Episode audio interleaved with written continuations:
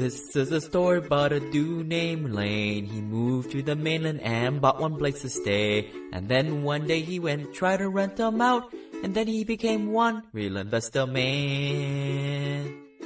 Explain to me, call different things, but to pay off your mortgage quicker, these guys, they help you get a HELOC or another loan. You go and get that, you pay off your mortgage, and you pay off the HELOC separately and there's the claim to fame is that you're paying your mortgage off with simple interest. Is there comment on this? Debunk it or what's what's you going on? the Australian home loan concept that they've brought to the U.S. now, where yeah, it's like, it's like a HELOC and you use it like your checking account, and so you deposit your money into that into the HELOC instead of your checking account. That one. I think that's what it is. I mean, obviously they're getting compensated off you originating that new loan with them, but yeah. they're saying that you pay off your mortgage a lot quicker. You can. Well, Possibly. It's funny. It's been a few years since somebody's even asked me about that. It's funny. It was big early on. There, there is a caveat to that because every example they use, the person always has positive cash flow. So they always have more income coming in than their expenses. It's the exact opposite if you're un- upside down each month. Like if you're short each month, it's actually the worst thing that could happen. The only reason that happens is because if you think about it, it's, it's really the same concept as just taking every extra dollar you have every month out of your checking account and putting it to your mortgage. It's no different than doing that, really. Um, the difference is, of course, that it's flexible to HELOC. But the thing is, after the you know the Great Recession, you know, I don't trust that banks will keep your leave your loan alone. I mean, if it's a HELOC, they can always change interest rates. They could uh, they could always say, you know what, if HELOC don't like it, we're going to make it a second mortgage now, so no more use of your line of credit, or we're going to cap the line of credit, so you can't go over that. Um, so conceptually, theoretically, you could pay it off faster. I just haven't seen too many people that have more than they could do on their own. And I'd, again, I'd rather keep my cash available in my possession, not in the bank's control. So yeah, theoretically it can work, but, uh, it's, it's flawed because they always show someone that makes 5000 a month, but they only have 4000 expenses or 3000 expenses. That's what they always show, which basically just means they're putting an extra 1000 to $2000 a month on their mortgage. That's all it is. Right. It'd be the equivalent of me going out buying properties with HELOCs, which is just kind of yeah. Yeah, and I'd rather do that because you get paid off that. right. um, I'm not big on paying off mortgages fast, anyways, because I mean the money's so cheap right now. It's like, man, you know, I, I I could care less about paying those off quickly. You know, I'd rather build up the money so I have the money to pay it off if I ever choose to, but I don't have to. Right. That mortgage is the, probably the biggest asset of all of this stuff, the debt that you're paying at 4% or 5%. Yeah. Exactly. Yeah. I mean, I mean, obviously for real estate investors like myself or people who pick up, you know, these, these rental homes, this strategy is definitely not the way to go because you want to put the any cash flow and funds into down payments for new properties. Mm-hmm.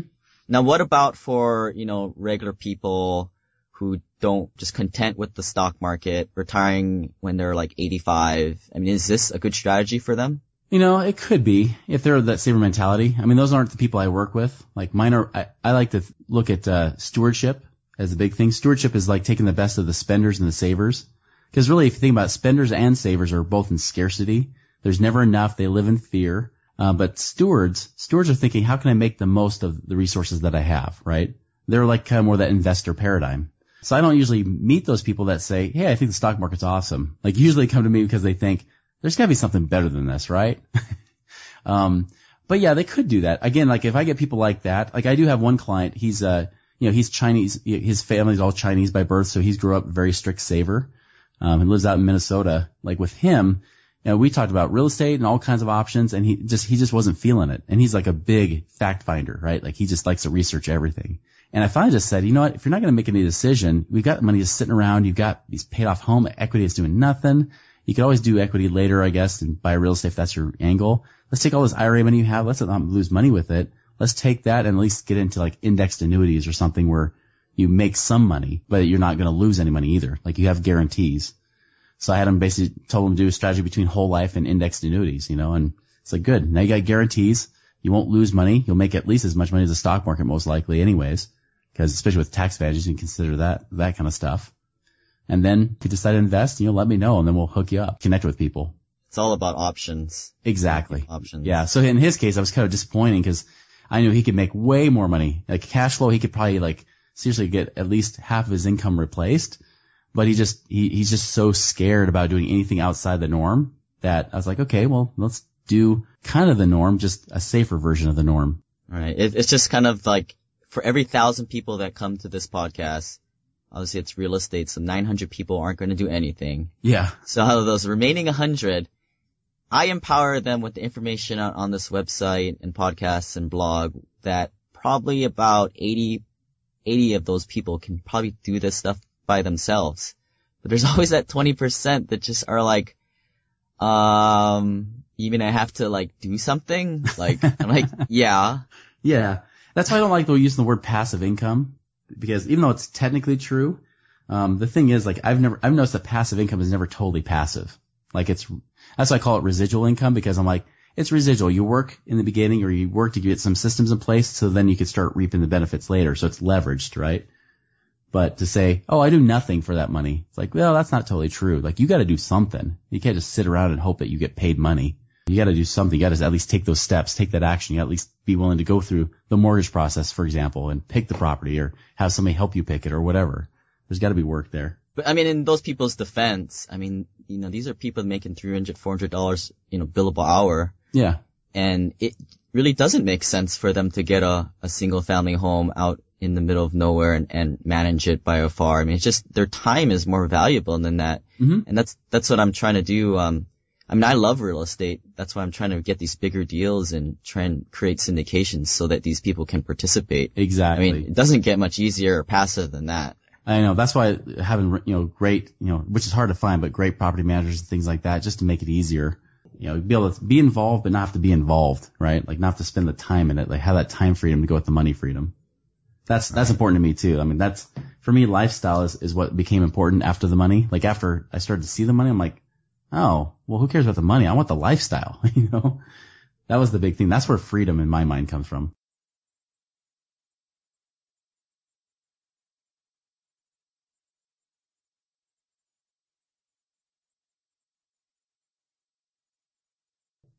That life insurance stuff one day. I, I'm not a fan of it personally. I, I put all my money into real estate. Mm-hmm. It, it, it took me a while to get used to it too. I had to understand how to make more money doing both, but you you have to completely challenge everything that almost every whole life you know insurance type person teaches you. Like you have to almost do the opposite of what they teach. Yeah, it's just like I'm so skeptic about stock markets strategies, and Oh, I yeah. just think that that life insurance stuff is just like the same thing. Yeah, had I not I'm seen out. it, had I not seen it work, I I would have questioned. Well, I did question it. and in, in 2006, like when I met those millionaires, they, they were talking about it a lot. I'm like, really? Like whole life sucks. Like you don't make any money with that, and I can make more money doing this. And they're like, no. Once you see that you can make money in two places at once, you'll never go back. And once I got it, it took me a few years because I'd almost like learn outside of those guys too. Once I got it, it's like, now I get it. Okay, that's why I would never ever want to use cash from my savings account to buy a property. I always want to be, you know, using the money like from life insurance and stuff like that and leveraging it that way. So now I can make money in the life insurance and I can make money in the real estate too. Huh. So maybe, maybe sooner than later, huh? we'll have that talk. It's, it's fun. Yeah, it's cool. yeah, thanks, Chris. I'll You talk bet. to you later, man. Talk to you Keep in later. touch.